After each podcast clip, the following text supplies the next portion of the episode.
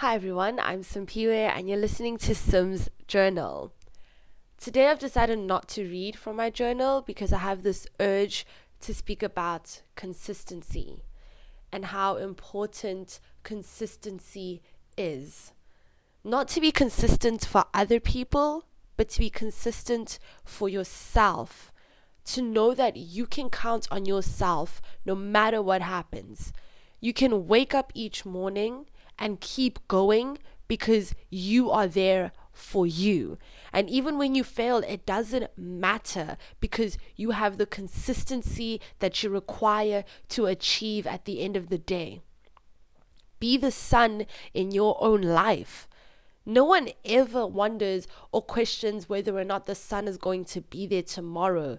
We just know it will be. So, why are you questioning whether or not you're going to show up for yourself tomorrow or in the next moment? Continue practicing consistency so that it's second nature to you.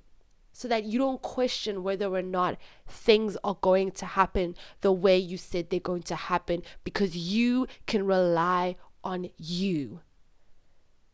That's what's important more than other people needing to rely on you, you need to be able to rely on you. You need to be consistent with yourself. And I know when we think of the word consistency, when we think of the words discipline, we think rigid, we think boring.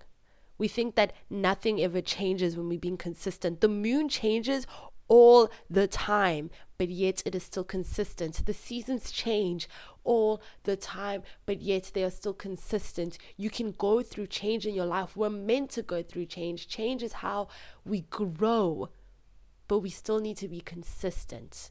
We still need to show up for ourselves. We still need to rely on ourselves. If you can rely on yourself, then anyone else can rely on you too. But how do you expect anyone to rely on you when you cannot rely on yourself because you lack consistency?